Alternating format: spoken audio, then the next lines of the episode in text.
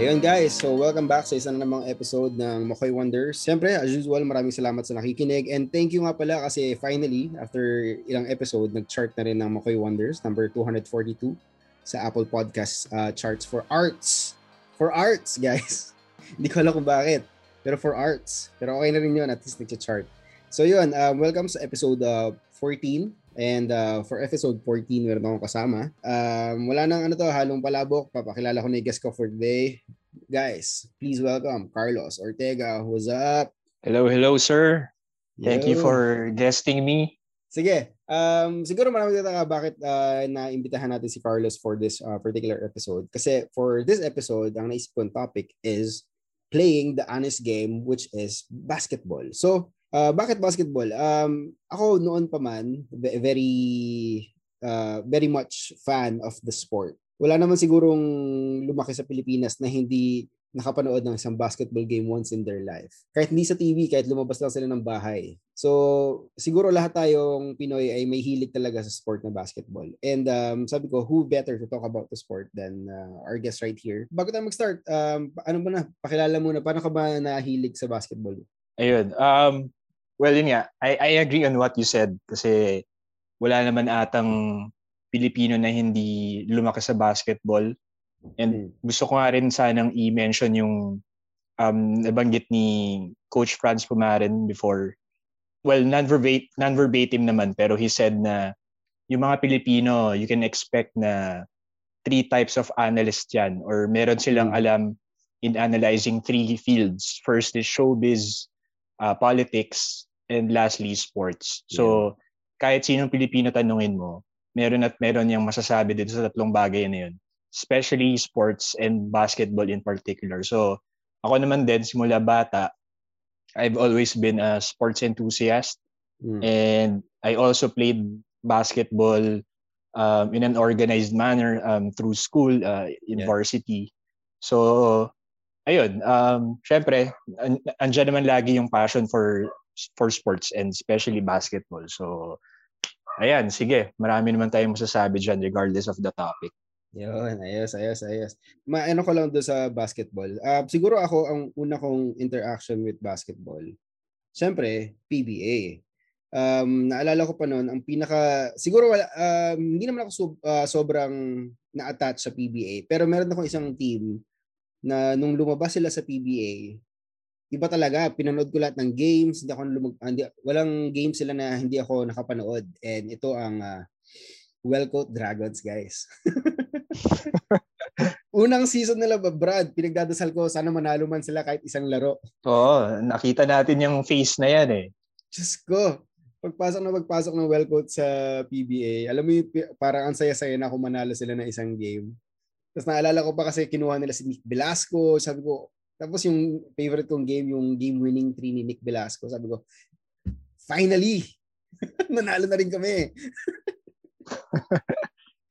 Just go. So, isa yon sa mga pinaka paborito kong time as a basketball fan is yung nakita yeah. mo yung... Pero ano lang ah, Yo, go, go. trivia lang din about Wellcoat. Kasi, yun nga, di ba, nung, nung una nilang pasok sa PBA, so obviously medyo, ano yan eh, parang rock bottom lagi sa league. Oo. Parang pagka kalaban siya ng ibang teams, most of the time, ini-expect ng mga fans, sure win na yung kalaban. Oo. Pero coming from PBL kasi yung team na yan eh, that yes. time. PBL is like the G League now, yeah, yung PBA. Yeah, yeah. So, nung time nila PBL kasi nung well coach, sila lagi yung nananalo. So, yun din yung one of the reasons why they were promoted sa PBA. Uh-huh. So, ano naman, hindi naman dapat uh, pagtawanan kung ba't natin sila iso-support when they came to the PBA. Oo naman. Sa, alam mo, ah, ewan ko, siguro nga kasama na rin sa sa ano ng sports. Actually, in any sport naman, na ang hilig mong kumampi sa underdog kasi gusto mo silang mag-succeed. Yeah. Diba? Yeah. So yun yung mga isa sa mga reason ko bakit gusto gusto kong well ng mga panahon. So ikaw, paano ikaw naman, ano yung ano yung uh, favorite time mo uh, as a basketball fan? Ano yung point in your life na parang, ah, naalala ko pa yung time with this particular team, ganyan? Yeah. Um, kung local, definitely sa PBA, yun nga, sabi mo, di ba, ang gustong kampihan ng tao, underdog, mm. or yung team na laging nananalo. Yeah. Um, in my case, doon ako sa laging nananalo. Um, San Miguel ako eh, since bata ako. San Miguel yung lagi kong uh, chini-cheer sa PBA until today. Although medyo, yun nga, meron din tayong konting controversy dyan when it comes to mga trades yeah. involving SMC teams. Mm-hmm. Pero San Miguel ako ever since, well, siguro kasi nga nung bata ako, nag-appeal sa akin na sila yung lagi nananalo. Yeah. Tapos most of the star players nung panahon nung 90s, yun yung from San Miguel teams yung mga idols ko in the PBA. Yeah. Like, yeah. Ano pa yan, rooting from uh, Samboy Lim, Ato mm. Agustin, until dumating sa era nila Daniel Defonso, Danny Sigil, Olsen Rosella. Oh, until today, yan, star-stud lagi yung San Miguel eh. So, uh-huh. parang may parang hindi mo rin ma ma-blame yung mga fans for cheering for them kasi eh, most of the time nasa kanila yung stars eh. So that's then yung case ko. That's why I I cheered for them for so long.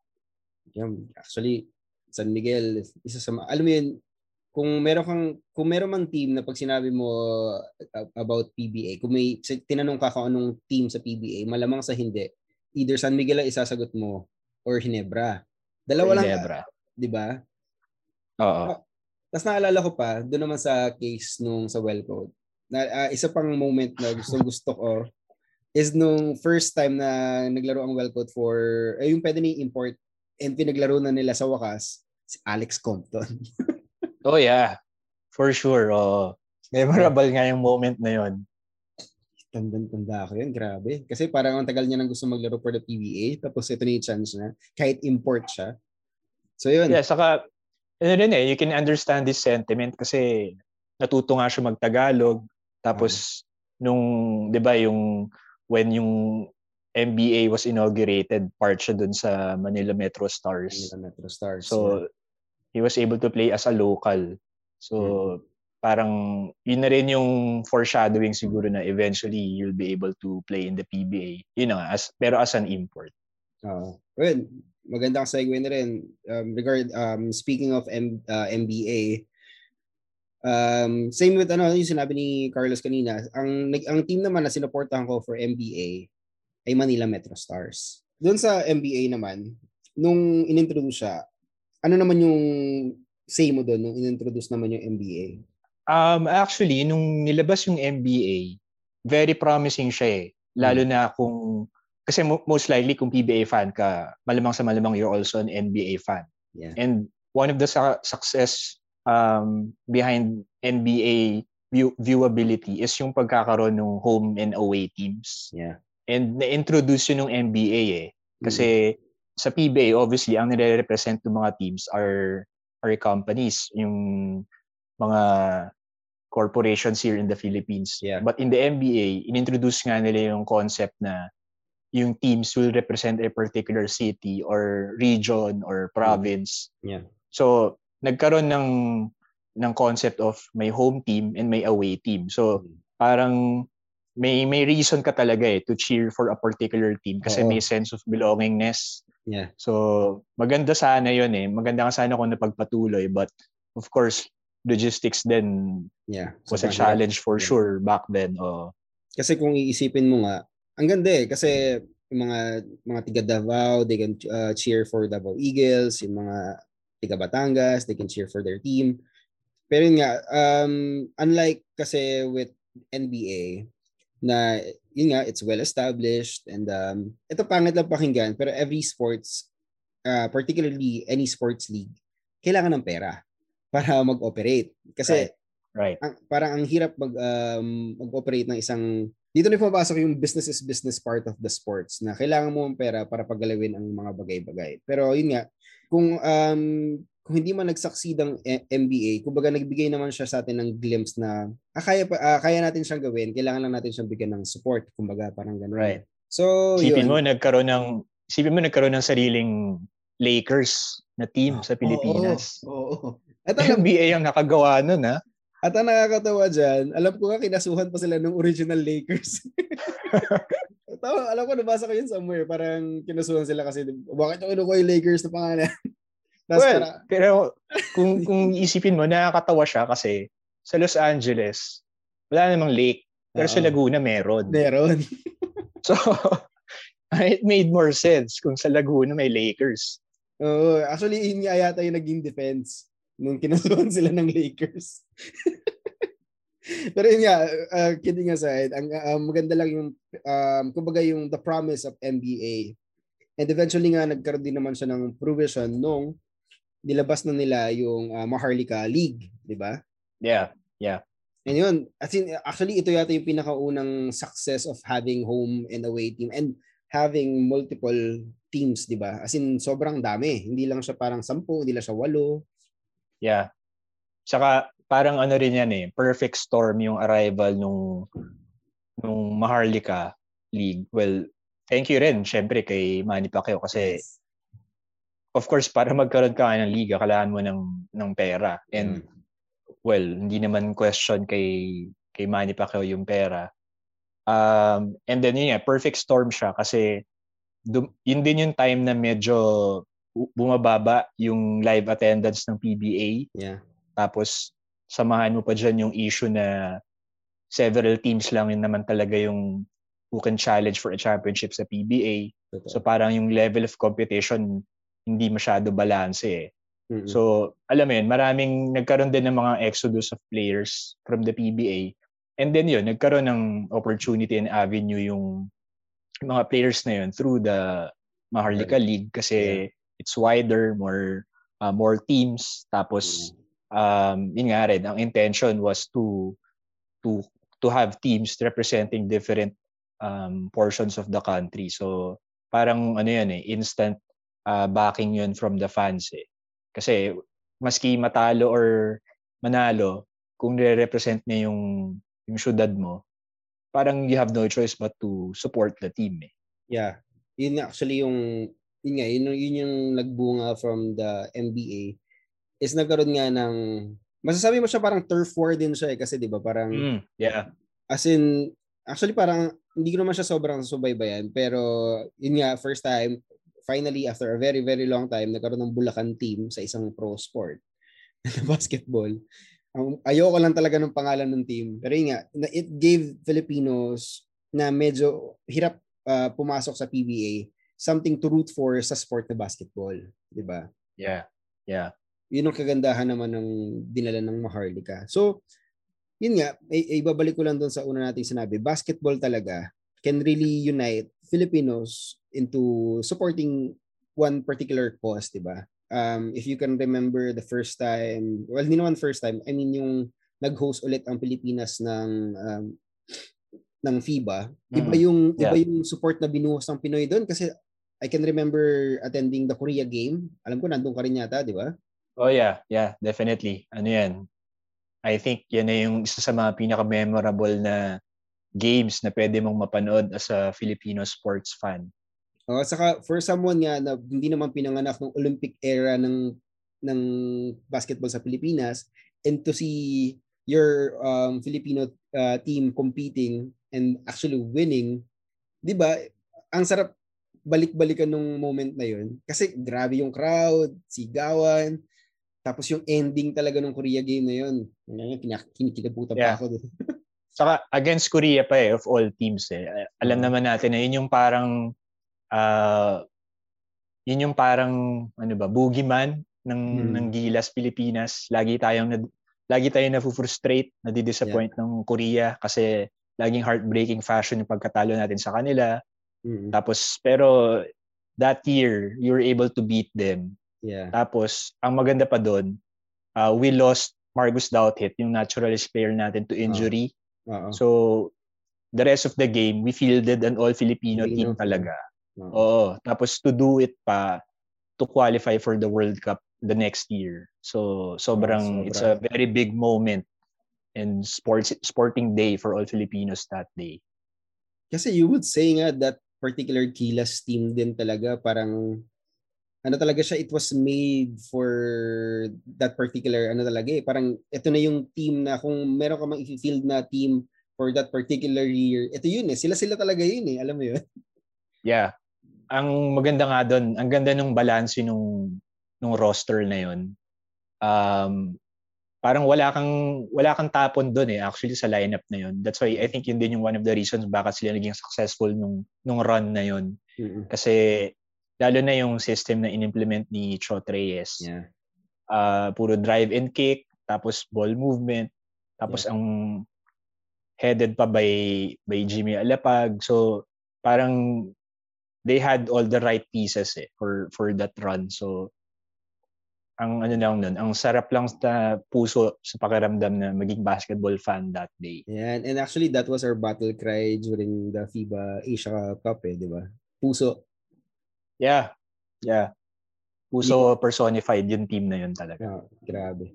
Yun nga, eh, um, iba talaga yung pagmamahal ng Pinoy pagdating sa basketball. Um, ako, hindi man ako vertically gifted, pero alam mo yun, nabigyan ako ng basketball ng something na hindi ko makukuha ever sa ibang sports na parang that that uh, feeling of grabe ang sarap maging Pinoy pagdating sa basketball. And um, siguro dito ko na ipapasok yung pinaka main topic natin for today. Kasi there was parang issues a couple of days ago regarding this particular league na parang alam mo actually pinaka short na pwede mo sabihin dun sa issue na is ang pangit ang pangit talaga promise mhm mhm yung kasi uh, para lang sa mga hindi nakakalam sa mga nakikinig ng podcast na to um there was a game sa isang uh, liga sa south na kitang-kita mo yung Well, ito naman hindi na pa napatunayan pero may mga sanctions naman ang binigay. Pero as a basketball fan, seeing that game, kita mo na parang it's a disrespect of the game talaga kasi your um your willing to uh, your willingness to lose para lang alam mo yun para may, may appease kang someone kung sino may nagsasabi sa inyo na hindi kailangan mong uh, laro, laro, laro na nga siya kailangan mong laruin yung laro so as a basketball fan, ano yung naramdaman mo nung pinanood ko sa yung video regarding that particular game? Ano rin eh, totoo yun. Tama yung, yung term na yun eh. Uh, complete disgrace talaga siya to the game of basketball. Hindi talaga yan uh, magiging acceptable no matter how you want to explain it or justify it. Kasi unang-una kaya ka nga naglaro ng basketball. Kasi you're there to play to win. Parang um, saka lagi rin tinuturo ng mga basketball coaches yan. Simula bata ka hanggang lumaki ka. Actually, aside from playing to win, laging tinuturo dyan to play the right way.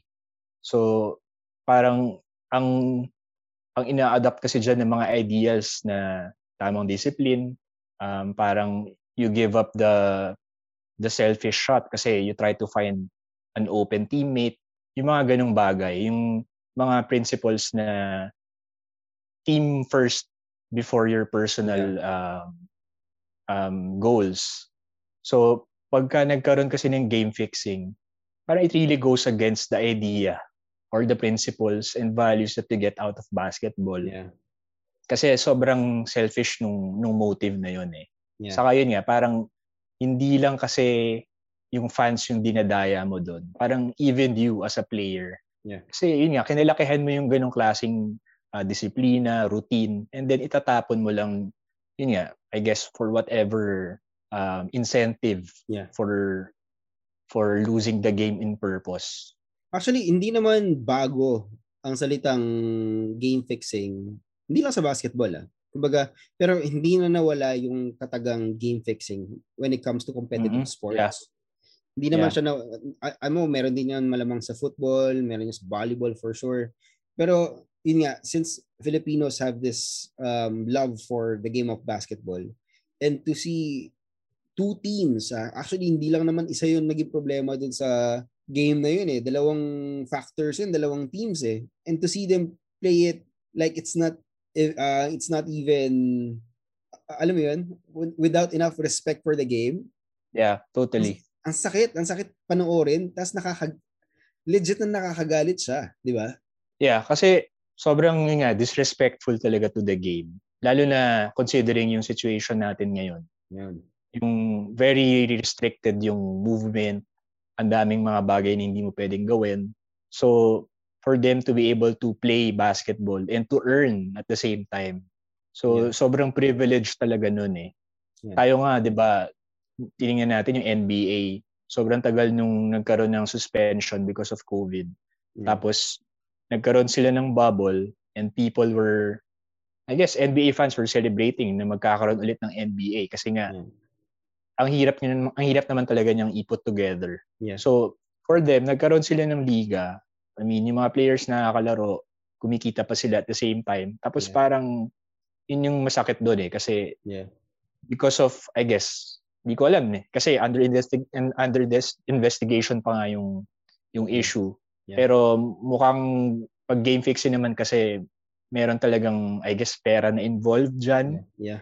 So parang to to disregard yung yung principles nga behind the basketball sport. Yeah. yeah. Kapalit ng pera. Mm-hmm. Parang ang ano lang nun, hindi siya katanggap-tanggap talaga. Actually, parang kung iisipin mo nga, um, ang saya nga kasi actually kung manalo mag-champion ka kasi malamang sa hindi there's always a reward naman when you 'di ba when you win games and uh, mm-hmm.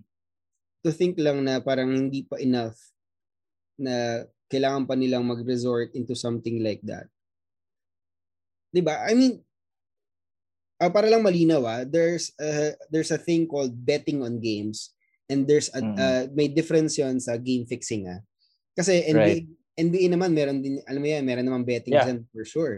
Yeah, any sport actually. Kaya nga 'di ba uso-uso yung mga odds eh. So 'di ba yeah. Lalo na sa Las Vegas, mm-hmm. lagi silang naglalagay ng mga odds or na pwede mong pustahan, yeah. yung mga scenarios na pwede mangyari sa game. So, yeah. meron naman talagang ganyan. So, there really is sports betting and yun nga, legal naman siya in some yeah. areas. Pero yun nga, eh, game fixing is another matter kasi parang dinadaya mo na rin mismo yung yeah. sistema eh pag may ganun. Kumbaga parang there's nothing wrong with uh, betting on games kasi yeah, nabanggit natin yung pangalan niya, yung mga laban ni, Man- ni Pacquiao, malamang may betting mm, din naman na yeah. naganap doon, di ba? Yeah. Pero yun nga, oh.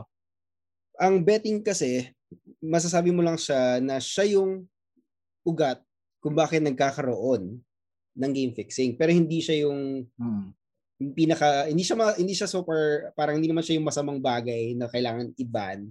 Siya lang yung nagiging um, origin point ng pag-game fix kasi nga may gusto kang resulta na makuha para manalo ka dun sa betting. Pero yun exactly. nga, ang pangit lang kasi, kasi nga di ba, nasabi mo nga kanina, uh, players, um, iba dyan, nagsa-start ng journey nila sa mga hometown sila, sa mga probinsya, nagpakapagod mm. sila, they trained, um, nagintay sila ng chance nila na makapasok kasi sa dami ng magan, uh, magaling na players sa Pilipinas, hindi naman lahat diyan nabibigyan ng chance makapaglaro sa big leagues like PBA, right. Diba? Right. And to think na kayo as a community na hindi masyadong hirap sa pandemyang ito and you were given a chance to play in a league and ito pa yung makikita ng tao talagang ang hirap tuloy respetuhin yung mga tao behind what happened, di ba? Yeah, definitely. Saka, yun nga eh, ang, ang masakit din kasi dyan, may mga nanonood eh.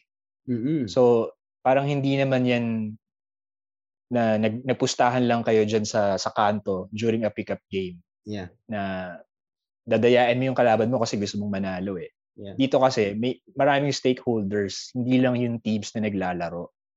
So, parang pagpakita yun ng ibang tao, yeah. ang dami mong negative na takeaways from that game. Kasi, yun nga eh, pag game fixing, di ba, kaya naman nga rin niya nag-exist kasi probably because of uh, sports betting. Kasi yeah. sa sports betting, ang hindi mo nga kasi alam yung result eh. Yan, andun, andun yung risk. Yeah. So parang yung game fixing, yun nga, ina parang kinukontrata mo yung resulta. Yeah, oo. Pero through the means of well, parang i disgrace the game. Yeah. Um so, yun nga, yung naging problema nga diyan, ang sama niyang panoorin, nag-viral siya out of uh, wrong reasons, parang marami nga dun sa mga taong nagre-react, hindi naman aware dun sa sa Super Cup dun sa liga na yon. Yeah. Pero because of that, because of the scandal, nalaman nila na ah may ganito palang liga pero come on at anong cost nung nung yeah. I guess nung media uh, exposure na yun ang sama naman din yeah actually uh, yung kung kailan kita minesos about what happened yung nung nabasa ko lang doon ko lang nalaman na meron palang liga doon parang it was so diba? under the radar yeah. it was so under the radar eh wala namang nakakaalam eh Oo, so parang sumabog siya due to due to wrong reasons. Yun nga. Um, yun kasi, um, uh, basketball as a sport, lalo na sa mga tao katulad natin na mahal na mahal yung laro, hindi lang siya game eh, hindi lang siya laro eh. Nirerespeto natin yung skill na binibigay ng mga players and to see people uh, you know naman na meron silang skill kasi nga na, pumasok nga sila sa team eh. Tapos yeah. makikita, tapos makikita mo sila you, uh, throwing ano uh, throwing free throws na parang ang labo naman yata hindi man lang tumama sa ring yung bola, di ba? Mm-hmm. Kasi ako yeah. hindi ako hindi ako mag, hindi ako magaling pero pag binato ko yun malamang sa hindi tatama tatama sa ring yun, hindi nga lang papasok. Yun nga eh kasi imagine kung basketball player ka simula bata nagte-training ka na, um, nag-undergo ka ng matinding uh, practices, tapos nag-instill ka ng tamang discipline para para ma-perfect yung mga basketball skills mo tapos parang in one instance itatapon mo lang lahat yon uh, because of I guess whatever cheap reason lalo na kung kapalit lang nun is um, pera na hindi naman talaga earned in a respectful manner. Yeah. Yun lang yun. Actually, yun yung masakit dun sa incident na yun. Actually, kanin-kanin na lang, wala, na nag-browse ako, uh, kanina umaga, nag-browse ako ng Facebook. May nakita na naman ako pa, na parang, ito naman sa PBA naman yata, ito. Uh, or sa MP, sa Maharlika, parang, yun na naman, game fixing na, na naman. So parang, alam mo yun, yung parang, dahil lumabas yung issue na yun, naglalabasan na yung iba, parang bigla. And it's, um, nakakalungkot lang. And yun nga, inuulit-ulit natin sa usapan natin na it's a disrespect to the game. Kasi imagine mo yung hirap ng PBA when they did the bubble. Kasi nga, yun yeah. nga, na, nakausap ko si Sir Kristan um, about the bubble. And um, hirap, ang hirap i-maintain nung sense of um, kailangan mo kasing ano eh, steady yung sarili mo na pupunta lang ako sa court, pupunta, balik ako sa ako namamahinga, balik ulit sa court that level of discipline na ininstill ng PBA sa mga players nila during the uh, PBA bubble. Tapos ngayon, sila hindi sila makalaro, itong mga ito nakakapaglaro, tapos ganun pa yung ginagawa nila. Di ba parang, kaya ka din nakapag ano eh, kaya din nag-react sila Kiefer, nag-react, nag-react sila Topex. Kasi sila hindi yeah. sila makalaro eh. Tapos, alam mo yun? Exactly. Parang sinayang talaga nila yung yung platform, yung opportunity to play. Saka yun nga eh, privilege siya eh. Hindi naman siya siya right. Hindi siya automatically given to you. So you have to earn it. Saka parang something you earn, dapat may respeto behind it. So yeah. yung nangyari talaga kawalan siya ng respeto. So sobrang inexcusable yung pangyayari. Yeah. Um, pero unfortunately, since laging yang nandyan ang ang betting, malamang sa malamang hindi rin mawawala ang game fixing. Yeah. Uh, present siya in most sports. Yeah. Um, so, baka may mangyari ulit na ganyan, pero at least, ano naman eh, that's the reason why you have to um, set rules in place yeah. para maiwasan yung mga ganyang uh, scenarios ulit. Saka yun ngayon, yung napag-usapan natin nung lumabas yung issue na to is parang, alam mo, there are ways naman eh to not make it look that bad. Pero parang alam mo yun, they made it look so bad na lahat tuloy nakapan lahat makakapansin. Alam mo yun?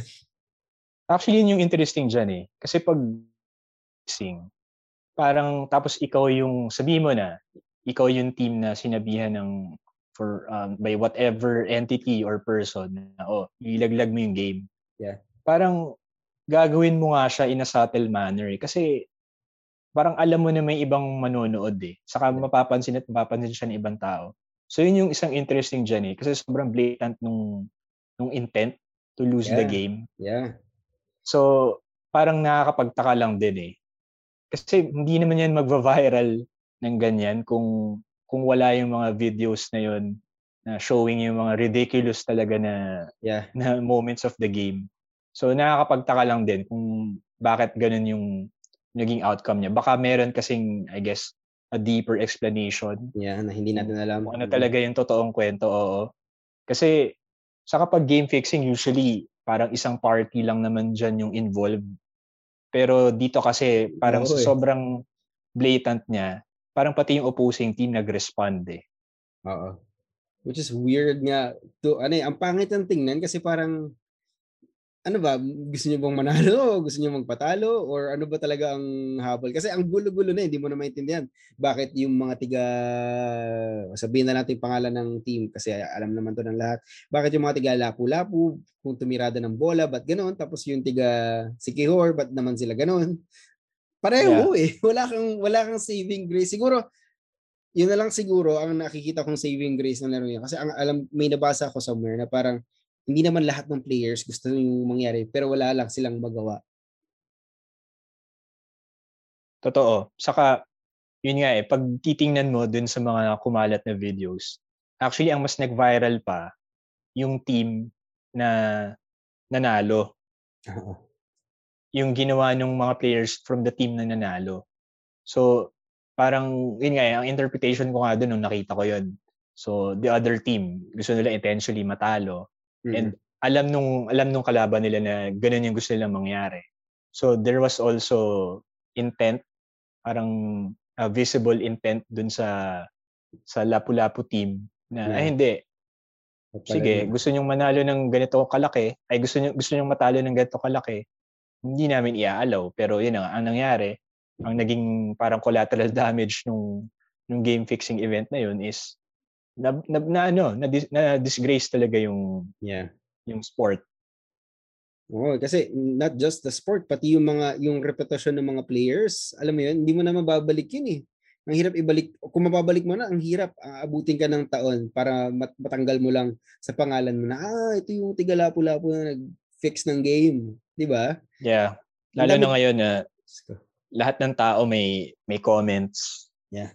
Tapos nag-viral pa yung yung game na yun. So, wala talaga siyang kawala. So, I don't know kung ano mangyayari dun sa mga players na involved. Pero, yun nga eh, ang parang biggest, I guess, take away mo dyan is kung hindi mo rin naman kaya respetuhin yung yung sport, well, why why be part of it? Yeah. To begin totoo. with. Totoo. And uh, siguro yun lang, um, para lang ma- ano na natin yung usapan regarding game fixing. Um, para sa akin, um, may may certain pananampalataya ang mga Pinoy sa larong basketball. And every time manonood sila kahit sa TV man yan or pumupunta sila sa mga arenas to watch, parang um, para silang pumupunta doon kasi naniniwala sila na pagpasok nila doon, they will see something that is very competitive and matalo manalo, at least alam nila after the game that their team did their best to win either side of the teams. So, hopefully um mas magawan mas mabigyan ng pansin yung gantong mga issues regarding the sports kasi it's uh, it's a sport that's uh, loved by a lot of people and uh, hopefully uh, safeguards are uh, put into place para ma, ma-lessen yung mga gantong issues, 'di ba? Yeah, totally agree. Kasi as a sports fan kaya ka naman pupunta sa isang game. Kasi dalawa lang naman gusto makita diyan eh excellence ng mga players mm-hmm. and yun nga quality competition. So parang kung absent yung dalawang yun, bakit ka pa manonood? At bakit pa naglalaro yung players kung hindi mm-hmm. naman yun makikita dun sa game? Yes. And definitely yung dalawang aspeto na yun, wala siya dun sa sa sa laro kasi well, andun sinadya mo ngang magpatalo eh. So asan yung excellence doon and mm. asan yung competitive competitiveness dun sa game yun. So, yeah. So, asa ng skills? why bother yeah. playing? Asa ng skills, guys? Di ba? Nagpa-practice nga kayo. Eh. Ano, nagpa-practice kayo magpatalo? Hindi naman siguro. Or baka, ewan ko. sa lala nung pinakita nila, yung kaliweting free throw na naging kanan. Hindi ko talaga matanggap eh. Kasi Yun alam, eh, so it really makes you wonder. Eh. Anong, anong nangyayari? Kasi sobrang blatant eh. Ah. Sobrang visible niya na dumating siya sa ganong extent. So, hindi mo alam eh. Parang maganda rin sana marinig yung side ng mga players para mas yeah. maunawaan kung ano yung, yeah. yung, yung reasons. Pero mm. kahit ano pang i-explain nila, ano rin eh. Yeah. It's really hard to justify. Yeah. Hindi mo hindi mo na mababalik yung um, respeto na dapat meron kayo after that. Kasi imagine mo the, the entire team was barred from the league. Tapos some players from the other team naman na hindi na pwedeng maglaro dun sa ligang yun. Um, mm. Pero yun nga, I think it's not um it's not enough. Kailangan kasi as long as there are entities na willing to parang lambast the game of basketball, eh, kailangan talaga bantayan maigi yung mga gantong laro. And uh, hopefully, pag naging okay ng lahat, we can uh, we can all enjoy uh, basketball again, watching it TV or sa mga arenas. And yun lang, kapit lang tayo sa mga uh, basketball fans dyan. Um, kasi ngayon, enjoyin muna natin yung kung ano yung meron tayo. Kasi at least kahit paano, meron pa naman tayong NBA, di ba? Kahit na, yeah. yun nga, di ba? Kahit malayo nga tayo, enjoy na enjoy pa rin natin ang NBA. So, kapit lang tayo. Um, and doon sa mga players um, entering into this kind of uh, deals or kung anumang kon, uh, kontratado ba kayo sa ginagawa niyo, parang um, never, uh, wag niyo na lang ibaba yung sarili niyo na you're um, disrespecting yourself. Kasi you trained to be a basketball player and you throwing a game is a disrespect to the skills that you've earned through your training. So I guess that's that's for me. Yep. Totally agree. Saka ako nag-stick talaga sa akin yung yung line ni Isaiah Thomas eh, yung when he was talking about basketball. Parang every basketball player should remember na you live right, you play right. So, kung may mali kang gawin dun sa isang bagay na yun, maapektuhan niya yung kabila. So, if you don't play right, the right way, magmamanifest yan sa sa off-court life mo. And same vice versa, kung hindi ka rin matino off-court, magre-reflect din yan in the way you play. So, sana matandaan yun ng mga basketball players. Yeah. Hopefully, hopefully. Isa tong malaking lesson for every sports player out there.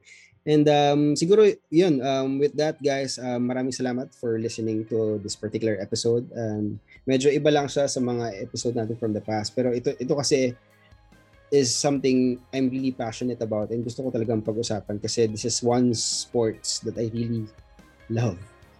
And uh, hopefully, um, this episode gave you uh, para mabigyan ka ng understanding why this thing happens.